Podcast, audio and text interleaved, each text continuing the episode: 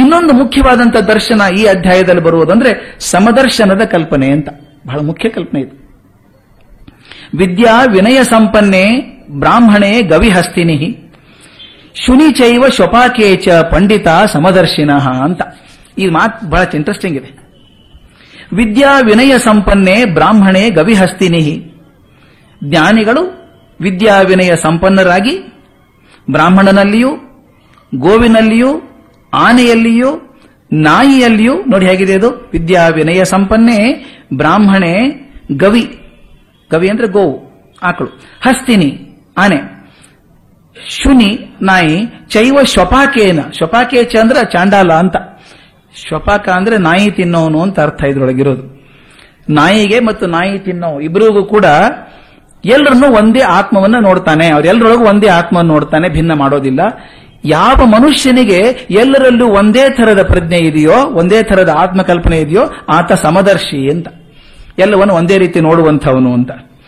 ಹಾಗಾದ್ರೆ ಸಮತಿ ಅಂದ್ರೆ ಏನು ಡಿ ವಿ ಜಿ ಬಾ ಚೆನ್ನಾಗಿ ಕೇಳ್ತಾರೆ ಸಮತೆ ಅಂದ್ರೆ ಏನು ಹಾಗಾದ್ರೆ? ಮನೆಯಲ್ಲಿ ನಾಲ್ಕು ಜನ ಮಕ್ಕಳಿದ್ದಾರೆ ಒಬ್ಬ ಹದಿನೆಂಟು ವರ್ಷದ ಹುಡುಗ, ಇನ್ನೊಬ್ಬ ಹನ್ನೆರಡು ವರ್ಷದ ಹುಡುಗ, ಇನ್ನೊಬ್ಬ ಆರು ವರ್ಷದವನು, ಇನ್ನೊಬ್ಬ ಎರಡೂವರೆ ವರ್ಷದವನು.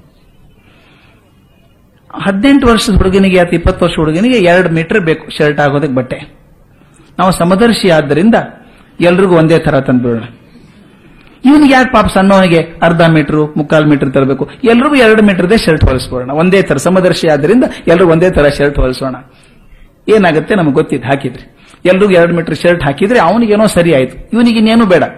ಶರ್ಟ್ ಒಂದು ಹಾಕ್ಬಿಟ್ರೆ ಸಾಕು. ಆದ್ರಿಂದ ಸಮದರ್ಶಿ ಆದ್ರಿಂದ ಎಲ್ರಿಗೂ ಒಂದೇ ತರ ಮಾಡಬೇಕು ಅಂತಿಲ್ಲ. ಮನೆಯಲ್ಲಿ ಡಿವಿಜ್ ಹೇಳ್ತಾರೆ, ಅಮ್ಮ ಇದ್ದ ಅಮ್ಮನಲ್ಲಿ ಅಮ್ಮ ನೋಡ್ಕೊತಾರೆ ನಾಲ್ಕು ಜನ ಮಕ್ಕಳಿದ್ದಾರೆ. ನನಗೆ ಈ ಘಟನೆಯನ್ನ ಬೀಚಿ ಒಂದ್ಸಲ ಬಹಳ ಚೆನ್ನಾಗಿ ಹೇಳಿದ್ರು. ತುಂಬಾ ಸುಂದರವಾದಂಥದ್ದು. ನಾನು ಬೀಚಿಯವ್ರನ್ನ ಸಾಕಷ್ಟು ಹತ್ತಿರದಿಂದ ಬಲ್ಲವನಾಗಿದ್ದರಿಂದ ಕೊನೆ ಕೊನೆ ಕೇಳಿದೆ. ಸರ್, ಏನ್ ಮೊದಲೆಲ್ಲ ಜೋಕ್ ಎಷ್ಟು ಚೆನ್ನಾಗಿರ್ತಾ ಇತ್ತು ನಿಮ್ದು? ತುಂಬಾ ನಗೆ ಬರೋದು. ಬೀಚಿ ಅಂದ್ರೆ ನಗೆ ಬರ್ತಿತ್ತು. ಕೊನೆ ಕೊನೆ ನಿಮ್ ಜೋಕಲ್ಲಿ ಸತ್ವ ಕಮ್ಮಿ ಆಗಿಬಿಟ್ಟಿದೆ ಅನ್ಸುತ್ತೆ. ಒತ್ತಾಯ ಪೂರ್ವಕವಾಗಿ ಹಾಸ್ಯ ತರ್ತಾ ಇದ್ದೀರಿ ಅಂತೇನೋ ಅಂದೆ. ಅಂದ ತಕ್ಷಣ, ಹೌದಾ? ನಿನಗೊಂದು ಕಥೆ ಹೇಳೇನ ಅಂತ ಕೇಳಿದ್ರು. ಹೇಳಿ ಇದು ಅರ್ಥ ಆಗ್ಬೇಕಲ್ಲ ನನಗೆ, ಯಾಕೆ ನೀನ್ ಜೋಕಿನ ಶಕ್ತಿ ಕಮ್ಮಿ ಆಗಿದೆ ಅಂತ. ಅವ್ರು ಹೇಳಿದ್ರು ಇಲ್ಲೋಡು ನಾವು ಸಣ್ಣವರಿದ್ದಾಗ ಎಲ್ಲ ಹುಡುಗರು ನಮ್ಮ ಗುರುಗಳೊಬ್ಬರಿದ್ರು ಗುರುಗಳ ಅವ್ರ ಹಿಂದೆ ಹೋಗೋದು ನಮ್ಮ ಚಟ. ಒಂದು ಎಂಟತ್ತು ಜನ ನಮ್ದೊಂದು ಗುಂಪು, ಗ್ಯಾಂಗ್ ಅಂತ. ಎಂಟತ್ತು ಜನ ಅವ್ರ ಜೊತೆಗೆ ಹೋಗ್ತಾ ಇದ್ವಿ. ಗುರುಗಳು ಏನ್ ಹೇಳ್ತಾರೋ ಎಲ್ಲ ಕೆಲಸ ಮಾಡೋದು. ಯಾರ್ದೋ ಮನೆಗೆ ಮದುವೆ ಇವತ್ತು. ಬಂದ್ರು, ನಾಳೆ ಹೋಗೋಣ, ಮದುವೆಗೆ ಬರಬೇಕು ಅಂತ ಹೇಳೋರು. ಗುರುಗಳು ಹೇಳಿದ್ಮೇಲೆ ಮರುದಿವಸ ಎಲ್ಲೂ ಎಂಟತ್ತು ಜನ ಹೋಗೋದು. ಎಲೆ ಎತ್ತೋದ್ರಿಂದ ಹಿಡಿದು ಕಸ ಗುಡಿಸಿ ಎಲ್ಲ ಕೆಲಸ ನಾವು ಮಾಡ್ತಿದ್ವಿ. ಆದ್ರೆ ಗುರುಗಳಿಗೆ ನಮ್ಮ ಮೇಲೆ ಎಷ್ಟು ಪ್ರೀತಿ ಗೊತ್ತಾ? ಕೊನೆಗೆ ನಮಗೆ ಅವರೇ ಬಡಿಸ್ಬೇಕು. ನಮ್ಮನ್ನೆಲ್ಲ ಸಾಲು ಹಿಡಿದು ಕೂಡಿಸಿ ಈ ಹೂರ್ಣದ ಹೋಳಿಗೆ, ಬಳ್ಳಾರಿ ಕಡೆ ಜಾಸ್ತಿ ಅದು. ಆ ಕಡೆ ಹೂರ್ಣದ ಹೋಳಿಗೆ ಜಾಸ್ತಿ. ಅದನ್ನು ಬಡಿಸ್ಬೇಕು. ಆ ಗುರುಗಳಿಗೆ ಇವ್ರದೆಲ್ಲ ಶಕ್ತಿ ಗೊತ್ತು.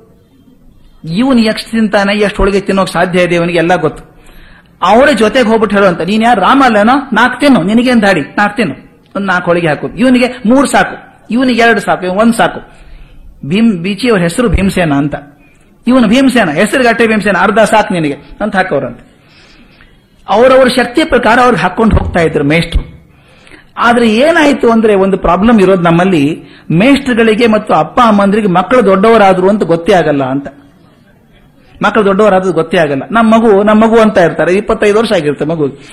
ಅಂದ್ರೆ ಮಕ್ಕಳು ದೊಡ್ಡವರಾದ್ರು ಅಂತ ಗೊತ್ತಾಗಲ್ಲ. ಬೀಚಿ ಹೇಳಿದ್ರು, ಇದು ಹೀಗೆ ನಡ್ಕೊಂಡು ಬಂತು, ನಾವೆಲ್ಲ ದೊಡ್ಡವರಾದ್ವಿ ದೊಡ್ಡವರಾದ್ಮೇಲೆ ನಮ್ ತಿನ್ನೋ ಪ್ರಮಾಣ ಜಾಸ್ತಿ ಆಯ್ತು. ಆದ್ರೆ ಮೇಷ್ಟ್ರ ಲೆಕ್ಕ ಇದ್ದದ್ದು ಅಷ್ಟೇನೆ. ಇಷ್ಟೇ ತಿಂತಾರೆ ಇವರು ಅಂತ. ಆದ್ರೆ ಮೇಷ್ಟ್ರಿಗೆ ಬಡಿಸೋ ಹವ್ಯಾಸ ಹೋಗಲಿಲ್ಲ. ನಮಗ್ ತಿನ್ನೋ ಆಸೆ ಕಮ್ಮಿ ಆಗಲಿಲ್ಲ. ಕೊನೆಗೆ ಊಟ ಬಡಿಸ್ಬೇಕಾದ್ರೆ ಮೇಷ್ಟ್ರು ತಟ್ಟೆ ಹಿಡ್ಕೊಂಡು ಹೋಳಿಗೆ ಹಿಡ್ಕೊಂಡು ಬರೋರಂತೆ. ನೀನ್ ರಾಮ ಅಲ್ಲೇನೋ, ನಾಲ್ಕು ತಿನ್ನು ಅಂತ ಹಿಂಗ್ ಕೈ ಅಲಗಾಡೋದಲ್ಲ. ಪಾಪ ಕೈ ನಡುಗ್ತಾ ಇತ್ತು ವಿಪರೀತ. ಈ ಹೂರ್ಣ ಹೋಳಿಗೆ ಕೈ ನಡಗಿಸಿದ್ರೆ ಏನಾಗುತ್ತೆ ಹೇಳಿ? ನಡಗಿಸಿ ನಡಗಿಸಿ ಹಾಕೋರಂತೆ. ಹುಡುಗರಿಗೆ ಬಲಿ ಕೋಪ ಬರೋದು. ಯಾಕಾದ್ರೂ ಮೇಷ್ಟ್ರು ಬಡಿಸ್ತಾರೋ? ತಟ್ಟೆಯಲ್ಲಿ ಹಿಡ್ಕೊಂಡು ಕೈ ನಡಗಿಸ್ತಾ ಇರ್ಬೇಕಾದ್ರೆ ಹೂರ್ಣ ಲಾಲಿ ಬೀಳುತ್ತೆ, ಮೇಲಿನ ಚಪಾತಿ ನಮಗೆ ಬರುತ್ತೆ ಅಂತ ಯೋಸಿಟ್ಟು ಹೇಳಿದ್ರೆ, ಮುಂದೆ ಬರೀ ಚಪಾತಿ ತಿಂದೇ ಬದುಕಿದ್ದು ಉಂಟು, ನಾವು ಮೇಷ್ಟ್ರ ಬಗ್ಗೆ ಸಿಟ್ಟು ಬರ್ತಾ ಇತ್ತು ಅಂತ. ಅಂತ ಹೇಳ್ಬಿಟ್ಟು ನಂದು ಹಂಗೆ ಆಗಿದೆ. ಹೂರ್ಣ ಬಡಿಸಿ ಬಡಿಸಿ ಬಡಿಸಿ ಬಡಿಸಿ ವಯಸ್ಸಾಯ್ತಲ್ಲ? ಕೈ ನಡಿಗೆ ನಡಿಗೆ ಏನಾಗ್ತದೆ? ಹೂರ್ಣ ನನ್ನ ತಟ್ಟೆಯಲ್ಲಿ ಬೀಳ್ತದೆ, ಚಪಾತಿ ನಿನಗೆ ಬರ್ತದೆ, ನಾನೇನ್ ಮಾಡ್ಲಿ ಅಂದ್ರು. ನೋಡಿ ಬೀಚಿದು ಹಾಸ್ಯ ಅಲ್ಲಿ ಬರೋದು. ಇಲ್ಲಿ ಏನಾಗ್ತದೆ ಅಂದ್ರೆ ಇಲ್ಲೂ ಹಾಗೆ ಆಗೋದು ಪರಿಸ್ಥಿತಿ. ಸಮತೆ ಅಂದ್ರೆ ಎಲ್ರಿಗೂ ಒಂದೇ ತರ ಟ್ರೀಟ್ಮೆಂಟ್ ಅಂತ ಅಲ್ಲ ಅವರವರ ಯೋಗ್ಯತೆಗೆ ಅನುಸಾರವಾಗಿ ಅವ್ರಿಗೆ ಏನು ಅವಶ್ಯಕತೆಯೋ ಅದನ್ನು ಸರಿಯಾಗಿ ಪೂರೈಸುವಂತಹದ್ದು ಸಮದರ್ಶನ ಅಂತ. ನೋಡಿ ಆ ಡಿ ಬಾ ಚೆನ್ನಾಗಿ ಕೇಳ್ತಾರೆ. ಆನೆ, ಹಸು, ನಾಯಿ ಅಂತೆಲ್ಲ ಹೇಳಿದ್ರಲ್ಲಪ್ಪ, ಎಲ್ಲಕ್ಕೂ ಒಂದೇ ಆಹಾರ, ಒಂದೇ ಮಟ್ಟದ ಆಹಾರ ಹಾಕೋಕ್ಕಾಗತ್ತಾ? ಸಮದರ್ಶಿ ಅಲ್ಲ ಅದು. ಪ್ರತಿಯೊಂದು ಜೀವಕ್ಕೂ ಉದ್ಧಾರ ಆಗೋದಕ್ಕೆ ಏನೇನು ಬೇಕೋ ಅದು ಎಲ್ಲವನ್ನೂ ಮಾಡಬೇಕು. ಹಾಗಾದ್ರೆ ಸಮತೆ ಏನ್ ಬಂತು ಅದರೊಳಗೆ? ಎಲ್ಲರೂ ಉದ್ಧಾರ ಆಗಬೇಕನ್ನೋದೇ ಸಮದರ್ಶಿತ್ವ. ನೋಡಿ, ಯಾರು ಹಿಂದೆ ಬೀಳಬಾರದು. ಎಲ್ಲರೂ ಉದ್ಧಾರ ಆಗಬೇಕು, ಎಲ್ಲರೂ ಒಳ್ಳೆಯವರಾಗಬೇಕು ಅಂತ ಅಪೇಕ್ಷೆ ಪಡೋದಿದೆಯಲ್ಲ ಸರ್ವೇ ಜನ ಸುಖಿನೋ ಭವಂತು. ಸ್ವಲ್ಪ ಗಲಾಟೆ ಆದದ್ದುಂಟು ಇದ್ರ ಮೇಲೆ. ಪೂಜೆ ಮಾಡಿಸೋದಕ್ಕೆ ಗೌರ್ಮೆಂಟ್ ಡಿಪಾರ್ಟ್ಮೆಂಟ್ ಅವರೆಲ್ಲ ಹೋಗಿದ್ದಿರಂತೆ ದೇವಸ್ಥಾನಕ್ಕೆ. ಹೋಗಿ ಅರ್ಚಕರು ಪೂಜೆ ಮಾಡಿ ಕೊನೆಗೆ ಸರ್ವೇ ಜನ ಸುಖಿನೋ ಭವಂತು ಅಂದ ತಕ್ಷಣ ಪಿ ಡಬ್ಲ್ಯೂ ಡಿ ಅವರು ಕೋಪ ಬಂದ್ಬಿಡ್ತು. ಬರೀ ಸರ್ವೇ ಜನ ಅಷ್ಟೇನಾ? ನಾವೆಲ್ಲ ಇಲ್ವಾ ಪಿ ಡಬ್ಲ್ಯೂ ಡಿ ಅವರು? ಸರ್ವೇ ಅಂದ್ರೆ ಸರ್ವೇ ಜನ ಅಂತಲ್ಲ. ಎಲ್ರಿಗೂ ಒಳ್ಳೇದಾಗಬೇಕು ಅಂತ. ಎಲ್ರಿಗೂ ಒಳ್ಳೇದಾಗಬೇಕು ಅಂತ ಅಪೇಕ್ಷೆ ಇದೆಯಲ್ಲ ಎಲ್ಲರೂ ಉದ್ಧಾರ ಆಗಬೇಕು ಅಂತಿದೆಯಲ್ಲ ಅದು ಸಮದರ್ಶಿತ್ವ. ಆದ್ರೆ ಎಲ್ಲರೂ ಉದ್ಧಾರ ಆಗ್ಬೇಕಾದ್ರೆ ಅವ್ರ ಹಾದಿ ಬೇರೆ ಬೇರೆ ಇದೆಯಲ್ಲ. ಉದ್ಧಾರ ಆಗೋದಕ್ಕೆ ಹಾದಿ ಬೇರೆ ಬೇರೆ ಇದೆಯಲ್ಲ, ಆ ಹಾದಿಗೆ ನಾವು ಅವರನ್ನು ಹಚ್ಚೋದು ಸಮದರ್ಶಿತ್ವ. ಹೇಳ್ತಾರೆ, ಒಬ್ಬ ಶಿಕ್ಷಕ, ಒಬ್ಬ ವಿದ್ಯಾರ್ಥಿ ಹೊಡಿತಾನೆ, ಇನ್ನೊಬ್ಬ ವಿದ್ಯಾರ್ಥಿಗೆ, ನೀ ಬಹಳ ಒಳ್ಳೆ ಕೆಲಸ ಮಾಡಿದೆಯಾ ಅನ್ನಚಿಯ ಸೂಚಿಸ್ತಾನೆ. ಸಮದರ್ಶಿತ್ವ ಎಲ್ಲಿ ಬಂತು ಇಲ್ಲಿ? ಆ ಹುಡುಗನ ತಿದ್ದೋದಕ್ಕೆ ಒಂದು ಮಾರ್ಗ ಬೇಕಾಗಿತ್ತು, ಈ ಹುಡುಗನ ತಿದ್ದೋದಕ್ಕೆ ಒಂದು ಮಾರ್ಗ ಬೇರೆ ಇದೆ. ಅವರವರ ಉದ್ಧಾರದ ಮಾರ್ಗಗಳು ಬೇರೆ, ಅದನ್ನ ಸರಿಯಾಗಿ ಪೂರೈಸೋದು ಸಮದರ್ಶಿ ಕೆಲಸ ಅಂತ. ಜಡ್ಜಿಗಳ ಪ್ರಕಾರ ಡಿವಿಜಿ ಹೇಳೋ ಮಾತು ಜಡ್ಜಸ್ ಇದ್ದಾರಲ್ಲ ಅವ್ರ ಸಮದರ್ಶಿತ್ವ ಅಂದ್ರೆ ನೋಡಿ? ಇವನ್ ಜಡ್ಜ್ ತೀರ್ಮಾನ ಮಾಡ್ತಾನೆ, ಇವನಿಗೆ ಗಲ್ಲಿಗೆ ಹಾಕಿ ಅಂತಾನೆ, ಇವನು ಬಿಟ್ಬಿಡಿ ಅಂತಾನೆ. ಏನ್ ಸಮದರ್ಶಿತ್ವ ಇದು? ಹೌದು. ಕಾನೂನಿನ ಪ್ರಕಾರ ಯಾರ್ಯಾರಿಗೆ ಎಷ್ಟೆಷ್ಟು ಏನೇನು ಸಲ್ಲಬೇಕೋ ಅದನ್ನು ಕೊಡೋದು ಸಮದರ್ಶಿತ್ವ. ಸಮದರ್ಶಿತ್ವ ಅಂದ್ರೆ ಎಲ್ರಿಗೂ ಒಂದೇ ತರದ ತೀರ್ಮಾನ ಕೊಡಬೇಕು ಅಂತಲ್ಲ. ಅಯ್ಯೋ ಪಾಪ, ಎಲ್ರಿಗೂ ಯಾಕೆ ತೊಂದ್ರೆ? ಎಲ್ಲರನ್ನು ಬಿಟ್ಬಿಡಿ ಅಂತ ಅನ್ನೋ ಹಾಗಿಲ್ಲ. ಯಾರು ತಪ್ಪು ಮಾಡಿದಾರೋ ಕಾನೂನಿನ ಪ್ರಕಾರ ಅವರಿಗೆ ಎಷ್ಟೆಷ್ಟು ಯಾವ್ಯಾವ ಪ್ರಮಾಣದಲ್ಲಿ ಸಲ್ಲಬೇಕೋ ಅದನ್ನು ಕೊಡೋ ಸಮದರ್ಶಿತ್ವ ಅಂತ. ಅದಕ್ಕೆ ಹೇಳ್ತಾರೆ ಇದಕ್ಕೆ ಪೂರ್ವ ಸಿದ್ಧತೆಯಾಗಿ ಸಮದರ್ಶಿತ ಬರಬೇಕಾದ್ರೆ ಮೊಟ್ಟ ಮೊದಲು ಏನಾಗಬೇಕು ಅಂದ್ರೆ ನಮ್ಮಲ್ಲಿರುವಂತಹ ಮಮತೆಗಳು, ವ್ಯಾಯೋ, ವ್ಯಾಮೋಹಗಳು ಹೋಗಬೇಕು ಅಂತ. ಮಮತೆ ಇದ್ದ ತಕ್ಷಣ ನಮ್ಮ ಸ್ನೇಹಿತರೊಬ್ಬರು ಹೇಳೋರು, ಈ ಜಾಯಿಂಟ್ ಫ್ಯಾಮಿಲಿಯಲ್ಲಿ ಜಾಯಿಂಟ್ ಫ್ಯಾಮಿಲಿ ಅಂತ ಇರ್ತಿ- ಇರ್ತಿತ್ತು ಅಂತ ಹೇಳಬೇಕಾಗಿದೆ ಪ್ರಸಂಗ ಈಗ. ತುಂಬಾ ಮನೆಯಲ್ಲಿ ಇರೋರು ಇಪ್ಪತ್ ಇಪ್ಪತ್ತೈದು ಜನ ಒಂದ್ಸಲ ಎಲೆ ಹಾಕಬೇಕು ಊಟ ಕುತ್ಕೊಂಡ್ರೆ. ಅದಕ್ಕೆ ಅವ್ರು ಹೇಳೋರು ಜಾಯಿಂಟ್ ಫ್ಯಾಮಿಲಿಯಲ್ಲಿ ಗಮನ ಇಟ್ಟು ನೋಡಿದ್ರೆ ಗೊತ್ತಾಗ್ತದೆ, ಯಾರ್ ಗಂಡ ಯಾರು ಅಂತ ಹೇಳಿ ಅಂತ. ಹೊಸದಾಗಿ ಬಂದವರಿಗೆ ಹೆಂಗ್ ಗೊತ್ತಾಗೋದು? ಫಸ್ಟ್ ಟೈಮ್ ಮನೆಗೆ ಬಂದವರಿಗೆ. ಅವ್ರು ಹೇಳೋರು ಗಮನಿಸ್ತಾ ಇರಿ ಯಾರ ಎಲೆಗೆ ಜಾಸ್ತಿ ತುಪ್ಪ ಬೀಳುತ್ತೋ ಅವ್ರು ಆಕೆ ಗಂಡ ಅಂತ ಗೊತ್ತಾಗ್ಬಿಡುತ್ತೆ ಅಂತ. ಅಲ್ಲಿ ಸ್ವಲ್ಪ ಮೋಹ ಇದ್ದೇ ಇರುತ್ತೆ. ಎಲ್ರಿಗೂ ಒಂಚೂರು ಹಾಕಿದ್ರೆ ಒಂಚೂರು ಜಾಸ್ತಿ ಚಮಚ ಬಗ್ಗುತ್ತೆ ಅಲ್ಲಿ ಹೋದಾಗ. ಸ್ವಲ್ಪ ಮೋಹ ಮಮತೆಗಳು. ಅದು ಹೋಗುದ್ರ ಸಮದರ್ಶಿತ್ವ ಆಗೋದಿಲ್ಲ ಅಂತ. ಅದಕ್ಕೆ ಹೇಳ್ತಾರೆ, ಜ್ಞಾನದ ಲಕ್ಷಣ ಸಮದರ್ಶಿತ್ವ. ಜ್ಞಾನ ಬಂತು ಅಂತ ಗೊತ್ತಾಗೋದು ಹೇಗಾದ್ರೆ ಅವ್ರು ಸಮದರ್ಶಿಗಳಾಗಿದ್ರೆ ಅವರು ಜ್ಞಾನಿಗಳಾದ್ರು ಅಂತ ಲಕ್ಷಣ. ಜ್ಞಾನಿಗೆ ಯಾರಲ್ಲೂ ದ್ವೇಷ ಇಲ್ಲ. ಅದಕ್ಕೆ ನ ದ್ವೇಷಿ ನ ಕಾಂಕ್ಷತಿ. ಯಾರಿಗೂ ದ್ವೇಷ ಇಲ್ಲ ಅಂತ ಅಷ್ಟೇ ಅಲ್ಲ ಎಲ್ಲರೂ ಸಮಾನವಾಗಿ ಪ್ರೀತಿನೂ ಮಾಡ್ತಾನೆ. ಡಿವಿಜಿ ಕರೆಕ್ಟ್ ಮಾಡೋದು ಬಹಳ ಮುಖ್ಯ ಇಲ್ಲಿ. ಅವನು ದ್ವೇಷ ಮಾಡೋದಿಲ್ಲ ಅನ್ನೋದು ನೆಗೆಟಿವ್ ಆಯ್ತು. ಪಾಸಿಟಿವ್ ಹೇಳಿದರೆ ಅವನು ಎಲ್ಲರನ್ನೂ ಸಮಾನವಾಗಿ ಪ್ರೀತಿ ಮಾಡ್ತಾನೆ. ಎಲ್ಲರ ಬಗ್ಗೆ ಕೋಪ ಇಲ್ಲ, ಪ್ರೀತಿ ಇದೆ. ಯಾರ ಮನಸ್ಸಲ್ಲಿ ಇಂಥ ಸಮದರ್ಶಿತ್ವ ಬಂದು ನೆಲೆಯಾಗಿ ನಿಂತಿದೆಯೋ ಅವರು ಇಹೈವ. ಇಹೈವ ಅಂದ್ರೆ ಈ ಜೀವನದಲ್ಲೇ, ಈ ಲೋಕದಲ್ಲೇ ಮೋಕ್ಷ ಪಡೆದಿರ್ತಾರೆ ಅಂತ. ಇಲ್ಲಿ ಒಂದು ಬಹಳ ಮುಖ್ಯವಾದ ಮಾತು ಬರ್ತದೆ. ಜಿ ಸಮರಿ ಮಾಡೋದಿದೆಯಲ್ಲ ಅದ್ಭುತವಾದಂತಹ ಶಕ್ತಿ ಅದು. ಈ ಜ್ಞಾನ ಕರ್ಮಗಳದಂತಹ ಒಂದು ಜಿಜ್ಞಾಸೆ ಬರ್ತದೆ. ಜ್ಞಾನ, ಕರ್ಮ, ಸಾಕಷ್ಟು ಮಾತಾಡಿದೀವಿ ಅದ್ರ ಬಗ್ಗೆ. ಜ್ಞಾನಕ್ಕೆ ಪೂರ್ವ ಸಿದ್ಧತೆಯಾಗಿ ಕರ್ಮ ಬೇಕು.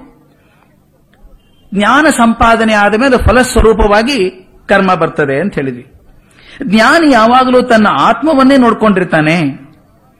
ಅಂದ್ರೆ ಜ್ಞಾನೋದಯಕ್ಕೆ ಮುನ್ನೂ ಕೂಡ ಕರ್ಮ ಬೇಕು, ಜ್ಞಾನೋದಯ ಆದ ಮೇಲೆ ಕೂಡ ಕರ್ಮ ಬೇಕು. ಕರ್ಮ ಬಿಡೋ ಹಂಗಿಲ್ಲ. ಮನೆ ಇದೇ ಎಕ್ಸಾಂಪಲ್ ಕೊಟ್ಟೆ ಡಿ ವಿ ಅವರದೇ ಎಕ್ಸಾಂಪಲ್ ಕೊಟ್ಟೆ. ಕಷ್ಟಪಟ್ಟು ಸಂಪಾದನೆ ಮಾಡಿದಂತ ಜ್ಞಾನ ಅದರ ಫಲಸ್ವರೂಪ ನಮಗೆ ಸಿಕ್ಕಿದೆ ಈಗ ಅಂತ.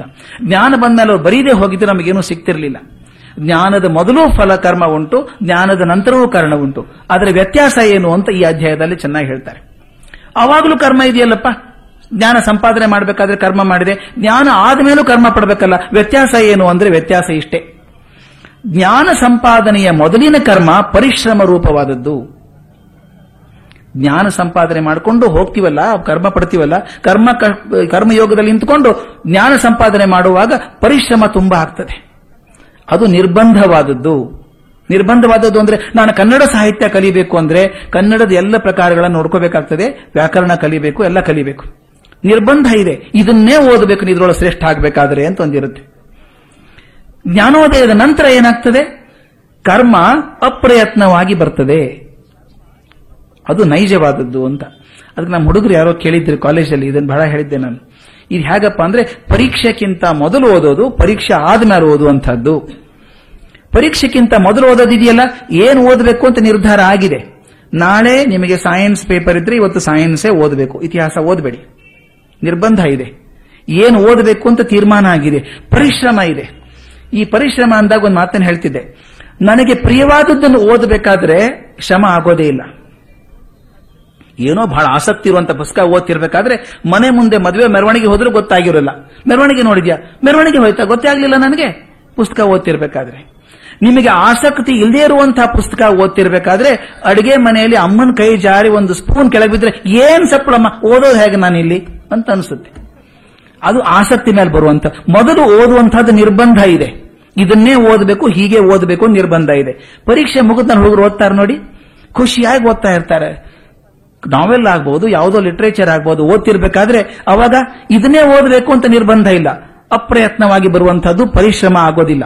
ಅಂದ್ರೆ ಜ್ಞಾನದ ಮಟ್ಟ ಮುಟ್ಟೋ ತನಕನೂ ಪರಿಶ್ರಮ ಸಾಧ್ಯ ಆಗ್ತದೆ. ಒಂದು ಸಲ ಜ್ಞಾನಿ ಆದ ಮೇಲೆ ಆತ ಬರೀತಾನಲ್ಲ, ಏನು ಕರ್ಮಗಳನ್ನು ಮಾಡ್ತಾನೋ ಅಪ್ರಯತ್ನವಾಗಿ ಬರುವಂತಹದ್ದು ಅದು ನೈಜವಾದಂತಹದ್ದು ಅಂದ್ರೆ ಎರಡು ಹಂತಗಳಲ್ಲೂ ಕರ್ಮ ಇದ್ದೇ ಇದೆ ಅಂತ. ಡಿ ವಿ ಸಿ ಹೇಳೋ ಮಾತಷ್ಟು ಅದ್ಭುತವಾದದ್ದು. ಹಾಲಿನಲ್ಲಿ ನೀರಿನ ಅಂಶ ಇದೆ. ಹಾಲಿನಲ್ಲಿ ನೀರಿನ ಅಂಶ ಇದೆ. ಅದನ್ನು ತೆಗಿಬೇಕಾದ್ರೆ ಏನ್ ಮಾಡಬೇಕು ನಾವು? ಕಾಯಿಸ್ಬೇಕು. ಕಾಯಿಸ್ತಾ ಕಾಯಿಸ್ತಾ ಕಾಯಿಸ್ತಾ ಹೋದಂಗೆ ನೀರಿನ ಅಂಶ ಹೋಗಿ ಹೋಗಿ ಕೊನೆಗೆ ಇನ್ನೂ ಕಾಯಿಸ್ತಾ ಹೋದರೆ ಅದು ಗಟ್ಟಿ ಆಗ್ಬಿಡ್ತದೆ. ಹಾಲು ಘನೀಭೂತವಾಗ್ತದೆ ಅಂತ. ನೀರಿನ ಅಂಶ ಪೂರ್ತಿ ಹೋಯಿತು. ಕರ್ಮಜ್ಞಾನಗಳ ರೀತಿನೂ ಹಾಗೇನೆ ಅಂತ ಹೇಳ್ತಾರೆ. ಕರ್ಮಜ್ಞಾನಗಳ ರೀತಿ ಕೂಡ ಹಾಗೇನೆ. ತತ್ವಜ್ಞಾನದ ಆಳ ಹೆಚ್ಚಾದಂಗೆ, ಜ್ಞಾನ ಸಂಪಾದನೆ ಹೆಚ್ಚು ಆದ ಹಾಗೆ ಆದ ಹಾಗೆ, ಕರ್ಮದಲ್ಲಿರುವಂತಹ ಫಲದ ಚಿಂತೆ ಕಮ್ಮಿ ಆಗ್ತಾ ಹೋಗ್ತದೆ. ಸ್ವಲ್ಪ ಗಮನಿಸಬೇಕಾದ ಮಾತನ್ನಿದನ್ನು ಜ್ಞಾನಕ್ಕೋಸ್ಕರ ನಾನು ಕರ್ಮ ಮಾಡ್ತಾ ಇದ್ದೀನಿ. ಒಂದು ಫಲಾಪೇಕ್ಷೆ ಇದೆ ನನಗೆ, ಜ್ಞಾನ ಪಡಿಬೇಕು ಅಂತ. ಆದರೆ ಆ ಹಂತದಲ್ಲಿ ಮೇಲೆ ಮೇಲೆ ಮೇಲೆ ಮೇಲೆ ಹೋದ ಹಾಗೆ, ನಾನು ಹೋದ ಸಲ ಹೇಳಿದ ಹಾಗೆ, ಉನ್ನತಿಗೆ ನೀನೇರಿದಂತೆ ಜಗ ವಿಸ್ತರಿಸಿ ಸಣ್ಣತನ ಸವೆಯುವುದು ಮಂಕುತಿಮ್ಮ.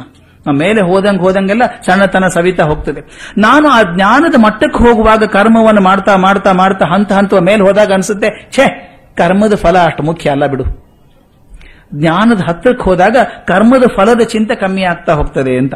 ಡಿ ವಿಜಿ ಅದ್ಭುತವಾಗಿ ಬರೀತಾರೆ ಅದನ್ನ ಮೇಲೆ ಹೋದಂಗೆ ಜ್ಞಾನದ ಫಲದ ತೀವ್ರತೆ ಕಮ್ಮಿ ಆಗ್ತಾ ಹೋಗ್ತದೆ. ಇನ್ನೊಂದು ಏನಾಗ್ತದೆ ಅಷ್ಟು ವಯಸ್ಸಾಗಿರುತ್ತಲ್ಲ. ಮೇಲೆ ಹೋದಾಗೆಲ್ಲಾನು ಸ್ವಲ್ಪ ಪ್ರಯತ್ನ ಮಾಡ್ತಾ ಹೋದ ವಯಸ್ಸು ಆಗಿರುತ್ತದೆ ಅದಕ್ಕೆ ಲೋಕಾನುಭವನೂ ಸೇರ್ಕೊಂಡಿರ್ತದೆ. ವಯಸ್ಸು ಲೋಕಾನುಭವ ಎರಡೂ ಸೇರ್ಕೊಂಡು ಫಲ ಮುಖ್ಯ ಅಲ್ಲ ಅನಿಸ್ಬಿಡುತ್ತೆ ನಮ್ಮಲ್ಲಿ ಎಷ್ಟೋ ಜನಕ್ಕೆ ಅನಿಸಲ್ವಾ? ಸಣ್ಣವರಿದ್ದಾಗ ಅದನ್ನ ಮಾಡಬೇಕು ಇದನ್ನ ಮಾಡಬೇಕು ಅಂತ ಹೇಳಿ ಅದು ರಿಸಲ್ಟ್ ಬರದೆ ಹೋದ್ರೆ ತುಂಬಾ ಒದ್ದಾಡ್ತೇವೆ. ಐವತ್ತು ವರ್ಷ ಆದ್ಮೇಲೆ, ಬಿಡೋ, ಈ ಮೆಚ್ಚಿಗೆ ತಗೊಂಡು ಏನ್ ಮಾಡ್ತೀಯಪ್ಪ, ನೀನ್ ಬೇಕಾಗಿಲ್ಲ ಅದು ಅಂತ ಅನಿಸ್ಬಿಡುತ್ತೆ. ಅದ್ರ ಫಲ ಬೇಡ ಅನಿಸುತ್ತೆ. ಆ ಫಲದ ತೀವ್ರತೆ ಆದ್ರೂ ಕಮ್ಮಿ ಆಗ್ತಾ ಹೋಗ್ತದೆ. ಅದಕ್ಕೆ ಡಿವಿಜಿ ಮಾತು, ಅವ್ರ ಮಾತಿದು ಜ್ಞಾನದ ಪ್ರಕಾಶ ಹೆಚ್ಚಾದಂತೆಲ್ಲ, ಜ್ಞಾನದ ಪ್ರಕಾಶ ಹೆಚ್ಚಾದಂತೆಲ್ಲ ಕರ್ಮದ ಆತುರ ಕಡಿಮೆಯಾಗುತ್ತಾ ಹೋಗುತ್ತದೆ. ನೋಡಿ ಕರ್ಮ ಮಾಡಬೇಕು ಅನ್ಸಲ್ಲ. ನನಗೊಂದು ಮಾತು ನೆನಪು ಬರ್ತದೆ ನಮ್ಮಲ್ಲೊಬ್ಬರು ಪ್ರೊಫೆಸರ್ ಆಗಿದ್ರು. ಡ್ರೆಸ್ ಬಗ್ಗೆ ಭಾರಿ ಪರ್ಟಿಕ್ಯುಲರ್ ಅವರು. ಹೀಗೆ ಡ್ರೆಸ್ ಮಾಡ್ಕೋಬೇಕು, ಹಾಗೆ ಇರಬೇಕು ಚೇಂಬರ್ ಹೀಗೆ ಇರಬೇಕು. ಭಾರಿ ಕಷ್ಟಪಡೋರು. ಅವ್ರ ರಿಟೈರ್ಮೆಂಟ್ ಆದಮೇಲೆ ಅವ್ರ ಮನೆಗೆ ಹೋದ್ರೆ ಅವ್ರು ಹೇಗ್ಯಾಗೂ ಆರಾಮಾಗಿದ್ರು ನಾ ಕೇಳಿದೆ, ಏನ್ ಸರ್ ಇದು? ನೀವು ಆಫೀಸಲ್ಲಿ ಅಷ್ಟು ಸಿಸ್ಟಮ್ಯಾಟಿಕ್ ಆಗಿರ್ತಿದ್ರಿ ಅಂತ. ಏನೋಪ್ಪ ಎದಕ್ ಬೇಕಾಗಲ್ಲ ಈಗ? ನೋಡಿ, ಮೊದಲೆಲ್ಲ ಅದು ಬೇಕು ಅನ್ನಿಸ್ತಿತ್ತು. ಈಗ ಅದು ಬೇಕು ಅನ್ಸೋಲ್ಲ ಆಮೇಲೆ ಜನ ಮೆಚ್ಚುಗೆ ಬೇಕು ಅಂತ ತುಂಬಾ ಹಪಹಪಿ ಇರ್ತಿತ್ತು ಅವಾಗ. ನೋಡಿ, ನಾನು ಒಳ್ಳೆ ರಿಸರ್ಚ್ ಪೇಪರ್ ಮಾಡಿದ್ರು. ನನ್ಗೆ ನೆನಪಿದೆ ಆ ಪ್ರೊಫೆಸರ್ ಹೇಳಿದ್ದನ್ನ. ನಂದು ಮೂರ್ನೂರು ಪೇಪರ್ ಆಯಿತು. ಯೂನಿವರ್ಸಿಟಿಗೆ ಒಬ್ಬರಿಗೂ ಕಲ್ಪನೆ ಬರಲಿಲ್ಲ. ಯಾವ ನೂರ ಐದು ಪೇಪರ್ ಆ ಸನ್ಮಾನ ಮಾಡ್ತಾರೆ ಅವನಿಗೆ. ಅಂದ್ರೆ, ನನ್ನ ಮುನ್ನೂರಾದ್ರೂ ಸನ್ಮಾನ ಮಾಡಲಿಲ್ಲ ಅನ್ನೋ ಕೊರಗೊಂದಿತ್ತಲ್ಲ ಮೆಚ್ಚುಗೆ ಪಡ್ಕೋಬೇಕು ಅಂತ ಇತ್ತಲ್ಲ. ಈಗ ಅವ್ರಿಗೆ, ಅಯ್ಯೋ ನಾನೂರಾದ್ರೇನು ಐದ್ನೂರಾದ್ರೇನು ಸಾವಿರ ಮಾಡಿದವ್ರು ಕೂತಿದಾರಂತೆ ನಾನು ಐದ್ನೂರ ಅವನು ಏನ್ ಮಾಡೋದು ನಾನು? ನೋಡಿ ಆ, ಜ್ಞಾನದ ಪ್ರಕಾಶ ಹೆಚ್ಚಾದಂತೆಲ್ಲ ಕರ್ಮದ ಆತರ ಕಮ್ಮಿಯಾಗಿ ಹೋಗ್ತದೆ. ಸಾಕಿ ಇನ್ ಯಾಕೆ ಮಾಡೋದಿಷ್ಟು ಬೇಕಾಗಿಲ್ಲ. ಎಷ್ಟೋ ಜನ ತಾವೇ ಅನ್ನಲ್ವಾ? ಎಷ್ಟೋ ಜನ ಒಂದು ಸಂಸಾರ- ಸಂಸಾರದಲ್ಲಿ ಹೇಳ್ತಾರೆ, ಇಷ್ಟು ದಿವಸ ಓಡಾಡಿದ್ದಾಯ್ತು. ನೌಕರಿ, ಸಂಬಳ, ಹೆಚ್ಚಿಗೆ ಅಂತ ಓಡಾಡಿದ್ದಾಯ್ತು. ಇನ್ನು ಎಷ್ಟು ಬೇಕು ಸ್ವಾಮಿ ನಮಗೆ? ಸಾಕಲ್ಲ ಇಷ್ಟು. ನೋಡಿ, ಕರ್ಮದ ಆತರ ಕಮ್ಮಿ ಆಗ್ತಾ ಹೋಗ್ತದೆ. ಒಂದು ದಿನ ಜ್ಞಾನ ಸಂಪೂರ್ಣವಾಗಿ ಆದಾಗ ಕರ್ಮ ಅನಾವಶ್ಯಕ ಅಂತ ಕೂಡ ಅನಿಸ್ಬಿಡ್ಬೋದು. ಕರ್ಮ ಅನಾವಶ್ಯಕ ಅನಿಸ್ಬಿಡ್ಬೋದು. ಆಗ ಡಿ ವಿ ಎಷ್ಟು ಚೆನ್ನಾಗಿ ಹೇಳ್ತಾರೆ ಕರ್ಮ ತಾನಾಗಿ ಬಿದ್ದು ಹೋಗುತ್ತದೆ. ಕರ್ಮ ತಾನಾಗಿ ಬಿದ್ದು ಹೋಗುತ್ತದೆ. ನಮ್ಮ ಜಾಗರೂಕತೆ ಮಾಡ್ತಾರೆ ಅವರು. ಆತ ಕರ್ಮವನ್ನು ಬಿಟ್ಟಿಲ್ಲ. ಆತ ಕರ್ಮವನ್ನು ಬಿಡಲಿಲ್ಲ. ಕರ್ಮ ತಾನಾಗಿ ಬಿದ್ದು ಹೋಯಿತು. ಪುಸ್ತಕ ಅವ್ರು ಹೇಳ್ತಾರೆ. ಪುಸ್ತಕ ಹಿಡ್ಕೊಂಡು ಕೆಲವರು ಓದೋ ಅಭ್ಯಾಸ ಇರುತ್ತೆ. ಎರಡು ಥರ ಜನ ಪುಸ್ತಕ ಓದ್ತಾರೆ ಅಂತ. ಒಬ್ರು ಪುಸ್ತಕ ಓದಬೇಕು ಅಂತ ಪುಸ್ತಕ ಹಿಡ್ಕೊಂಡಿರ್ತಾರೆ. ಇನ್ನೊಬ್ರು ನಿದ್ದೆ ಬರೋ ತನಕ ಇರಲಿ ಅಂತ ಇಟ್ಕೊಂಡಿರ್ತಾರೆ ಕೆಲವರಿಗಂತೂ ಪುಸ್ತಕ ಹಿಡ್ಕೊಂಡ ತಕ್ಷಣ, ಅಂದ್ರೆ ನಿದ್ದೆ ಮಾತ್ರೆ ತಗೊಳ್ಳೋ ಬದಲು ಪುಸ್ತಕ ಹಿಡ್ಕೊಂಡ್ರೆ ವಾಸಿ ಅಂತ. ಹಿಡ್ಕೊಂಡಿದ್ರೆ ಗೊತ್ತಿಲ್ಲಂತ ಪಾರನ್ ಪುಸ್ತಕ ಬಿದ್ದು ಹೋಗುತ್ತದೆ. ಅದಕ್ಕೆ ಹೇಳ್ತಾರೆ, ನಿದ್ದೆಯಲ್ಲಿರುವವನ ಕೈಯಿಂದ ಪುಸ್ತಕ ಬಿದ್ದು ಹೇಳು ಬಿದ್ದು ಹೋಗುವ ಹಾಗೆ ಕರ್ಮ ಬಿದ್ದು ಹೋಗ್ತದೆ ಅಂತ. ಇನ್ನೊಂದು ಬಹಳ ದೊಡ್ಡ ಉದಾಹರಣೆ ಅದು. ಗಿಡದಲ್ಲಿ ಹಣ್ಣು. ನಾವು ಕಾಯಿ ಇದ್ದ ಕಿತ್ಕೋಬೇಕಾದ್ರೆ ಕಷ್ಟ ಪಡಬೇಕಾಗತ್ತೆ ಮಾವಿನಕಾಯಿ ಲೆಕ್ಕ ಹಾಕೊಳ್ಳಿ, ನೀವು ಕಿತ್ತಬೇಕಾದ್ರೆ ಎಳಿಬೇಕು ಅದನ್ನ ಅಂಟ್ಕೊಂಡಿದೆ ಅದು. ಅದ್ರಲ್ಲಿ ಅಲ್ಲೇ ಬಿಟ್ರೆ ತಾನಾಗಿ ಗಿಡದ ಸಾರ ಸರ್ವಸ್ವನ ಹೀರ್ಕೊಂಡು ಅದು ಹಣ್ಣಾಗಿ ಪೂರ್ತಿ ಹಣ್ಣಾದಾಗ ನೀವೇನೂ ಮಾಡಬೇಕಾಗಿಲ್ಲ ಅದಕ್ಕೆ. ಪೂರ್ತಿ ತೊಟ್ಟು ಕಳಚಿ ಬೀಳುವ ಮುನ್ನ ನಮ್ಮ ಹೇಳಿದಾಗೆ ಬಸವಣ್ಣ ಹೇಳಿದಂಗೆ ತೊಟ್ಟು ಕಳಚಿ ಬೀಳುವ ಮುನ್ನ ಕೂಡಲ ಸಂಗಮ ದೇವ ನನ್ನನ್ನು ಎತ್ತಿಕೊಂಡ ಅಂತ ಹೇಳಿ ತಟ್ಟು ತೊಟ್ಟು ಕಳಚಿ ಬೀಳುವ ಹಾಗೆ ಬೀಳಬೇಕದು. ಹಾಗೆ ಒಂದು ಸಲ ನಮ್ಮ ಜೀವನ ಸಂಪೂರ್ಣವಾಗಿ ತೃಪ್ತವಾದಾಗ, ಸನ್ಯಾಸವನ್ನು ಮುಟ್ಟಿದಾಗ, ಜ್ಞಾನವನ್ನು ಮುಟ್ಟಿದಾಗ ಜ್ಞಾನ ಪರಿಪೂರ್ಣತೆ ಆದಾಗ ಕರ್ಮ ಬೇಡ ಅಂತ ತೊಟ್ಟು ಕಳಚಿ ಬಿದ್ದು ಹೋಗ್ಬಿಡುತ್ತದಂತೆ ಅವನಾಗಿ ಬಿಡೋದಿಲ್ಲ ಅದನ್ನ. ಅವ್ರು ಹೇಳ್ತಾರೆ, ಜ್ಞಾನಿ ಕರ್ಮವನ್ನು ಬಿಟ್ಟಿಲ್ಲ, ಅದೇ ತಾನಾಗಿ ಕಳಚಿಕೊಂಡಿದೆ ಅಂತ. ಹಂಗಾದ್ರೆ ಕರ್ಮದಲ್ಲಿ ಶ್ರದ್ಧೆ ಹೋಯ್ತೆ? ಜ್ಞಾನ ಬಂದ್ಮೇಲೆ ಕರ್ಮ ಮುಖ್ಯ ಅಲ್ಲ, ಬೇಡ ಅಂತನ? ಹಾಗಾದ್ರೆ ಕರ್ಮ ಅನಾವಶ್ಯಕ ಅನಿಷ್ಟ?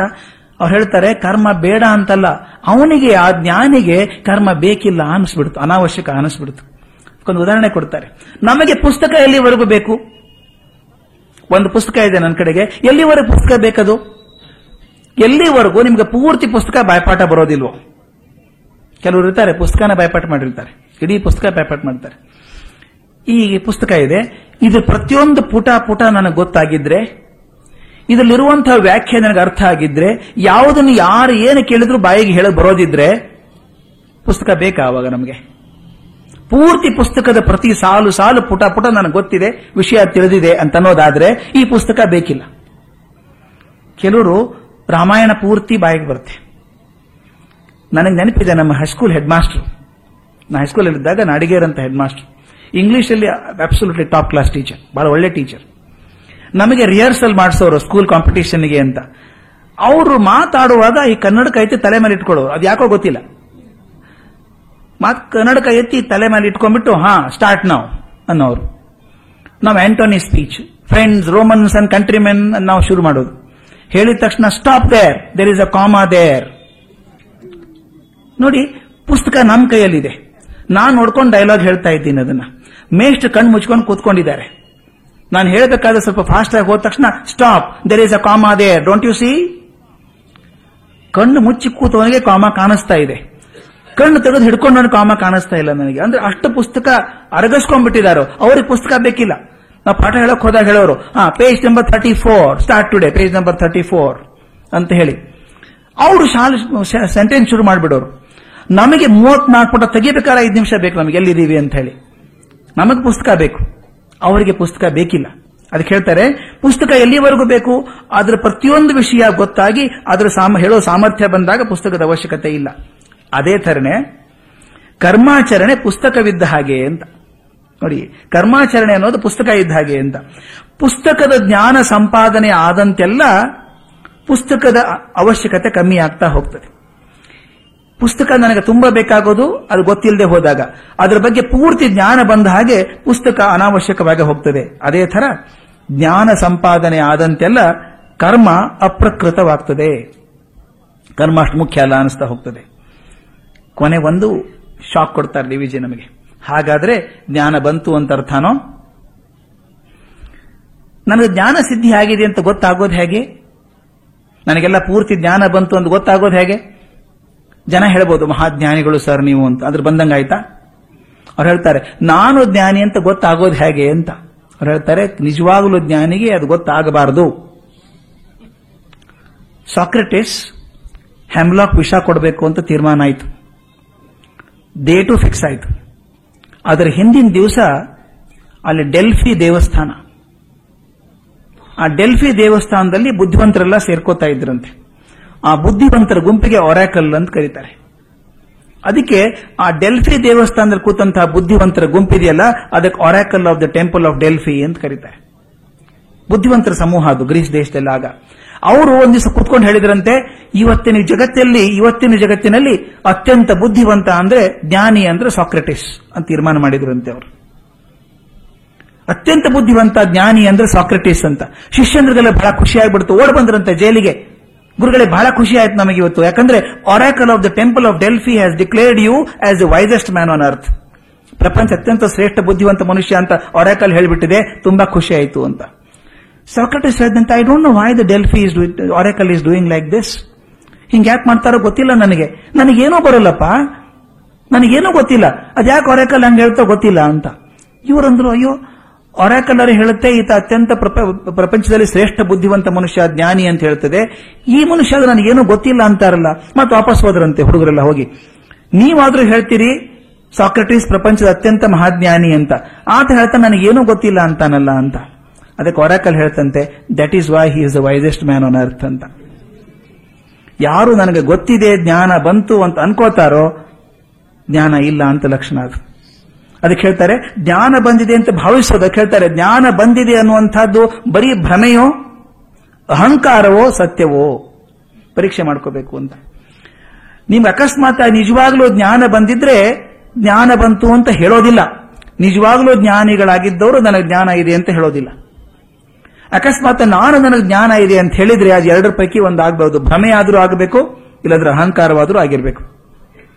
ಅದಕ್ಕೆ ಬಹಳ ಒಳ್ಳೆ ಮಾತು ಹೇಳ್ತಾರೆ ಅವರು. ಹಾಗಾದ್ರೆ ಏನ್ ಮಾಡ್ಬೇಕು ನಾವೀಗ? ಜ್ಞಾನ ಸಿದ್ಧಿ ಆಯಿತೆಂದು ಕರ್ಮ ಬಿಡುವುದಕ್ಕಿಂತ ಜ್ಞಾನದ ಪರಿಧಿ ಅನಂತ, ಅಪಾರ ಎಂದು ಭಾವಿಸಿ ಕರ್ಮ ಮಾಡುತ್ತಲೇ ಇರಬೇಕು. ನೋಡಿ, ಈ ಯೋಗಕ್ಕೆ ಸನ್ಯಾಸ ಯೋಗಕ್ಕೆ ಬಂದರೂ ಕೂಡ ಸನ್ಯಾಸಿಗಳಿಗೆ ಕೂಡ ಕರ್ಮ ಬಂದ, ಕರ್ಮದಿಂದ ಮುಕ್ತಿ ಇಲ್ಲ. ಜ್ಞಾನ ಸಂಪಾದನೆ ಮಾಡುವ ಹಂತದಲ್ಲಿ ಮೇಲೆ ಮೇಲೆ ಹೋಗ್ತಾ ಇರಬೇಕು. ಸರ್ವಭೂತಾತ್ಮ ಭೂತಾತ್ಮ ಆಗೋವರೆಗೂ ಮಾಡುತ್ತಿರುವಂತಹ ಕೆಲಸ. ಸಂಗ್ರಹ ಪದ್ಯವಾಗಿ ಹೇಳ್ತಾರೆ. ಅಧ್ಯಾಯದ ಕೊನೆಯಲ್ಲಿ, ಕಾಷಾಯದಿ ಏನು? ಕಾಷಾಯದಿ ಏನು? ಆತ್ಮವ ನೈಸರ್ಗದಿನ್ ಎತ್ತಿ ಲೋಕಕೃತ್ಯವ ಧರ್ಮೈಕ ಆಶಯದ ಚರಿಸಲು ಅದು ಸನ್ಯಾಸಂ. ನಿರಹಂತೆ ಎಂಬುದು ಐದನೆಯ ಅಧ್ಯಾಯಂ. ನೋಡಿ, ಎಷ್ಟು ಚೆನ್ನಾಗಿದೆ ಹೇಳೋದು. ಕಾಷಾಯದಿ ಅಂದ್ರೇನು? ಕಾಷಾಯ ಅಂದ್ರೆ ಏನು? ಆತ್ಮವನು ನೈಸರ್ಗ್ಯದೆನ್ ಎತ್ತಿ. ನಿಸರ್ಗ ನಮ್ಮದು ಸನ್ಯಾಸದ ನಿಸರ್ಗ ಅಂತಂದ್ರೆ ಕರ್ಮದಿಂದ ಸನ್ಯಾಸ ತಗೊಳ್ಳುವಂತಹದ್ದು ಕೆಲಸ ಮಾಡದೇ ಇರುವಂತಹದ್ದನ್ನ ಅದನ್ನು ಎತ್ತಿ ಲೋಕ ಕೃತ್ಯವ ಧರ್ಮೈಕ ಆಶಯ ಇದೆ. ಲೋಕ ಕಾರ್ಯದಲ್ಲಿ ಸೇರ್ಕೋಬೇಕು, ಲೋಕ ಕೆಲಸದಲ್ಲಿ ಸೇರ್ಕೋಬೇಕು, ಕರ್ಮ ಮಾಡಬೇಕು, ಅದರ ಆಶಯ ಏನು ಅಂದ್ರೆ ಧರ್ಮ. ಧರ್ಮದ ಆಶಯದಿಂದ ಚರಿಸಲು ಮಾಡ್ತಾ ಇದ್ರೆ ಅದು ಸನ್ಯಾಸಂ. ನಿರಹಂತೆ. ಈ ಹೇಳೋದು ಅಂಬುದು ಐದನೆಯ ಪದ್, ಐದನೆಯ ಅಧ್ಯಾಯಂ. ಐದನೇ ಅಧ್ಯಾಯ, ಓಂ ತತ್ಸದಿತಿ ಶ್ರೀಮದ್ ಭಗವದ್ಗೀತಾಸು ಉಪನಿಷತ್ಸು, ಬ್ರಹ್ಮವಿದ್ಯಾಯಾಂ ಯೋಗಶಾಸ್ತ್ರೇ, ಶ್ರೀಕೃಷ್ಣಾರ್ಜುನ ಸಂವಾದೆ ಸನ್ಯಾಸ ಯೋಗ ನಾಮ, ಪಂಚಮೋಧ್ಯಾಯ ಅನ್ನುವಲ್ಲಿಗೆ ಇವತ್ತಿನ ಮಾತನ್ನು ಮುಗಿಸೋಣ. ಆರನೇ ಅಧ್ಯಾಯ ನಾಳೆ ಶುರು ಮಾಡೋಣ. ನಮಸ್ಕಾರ.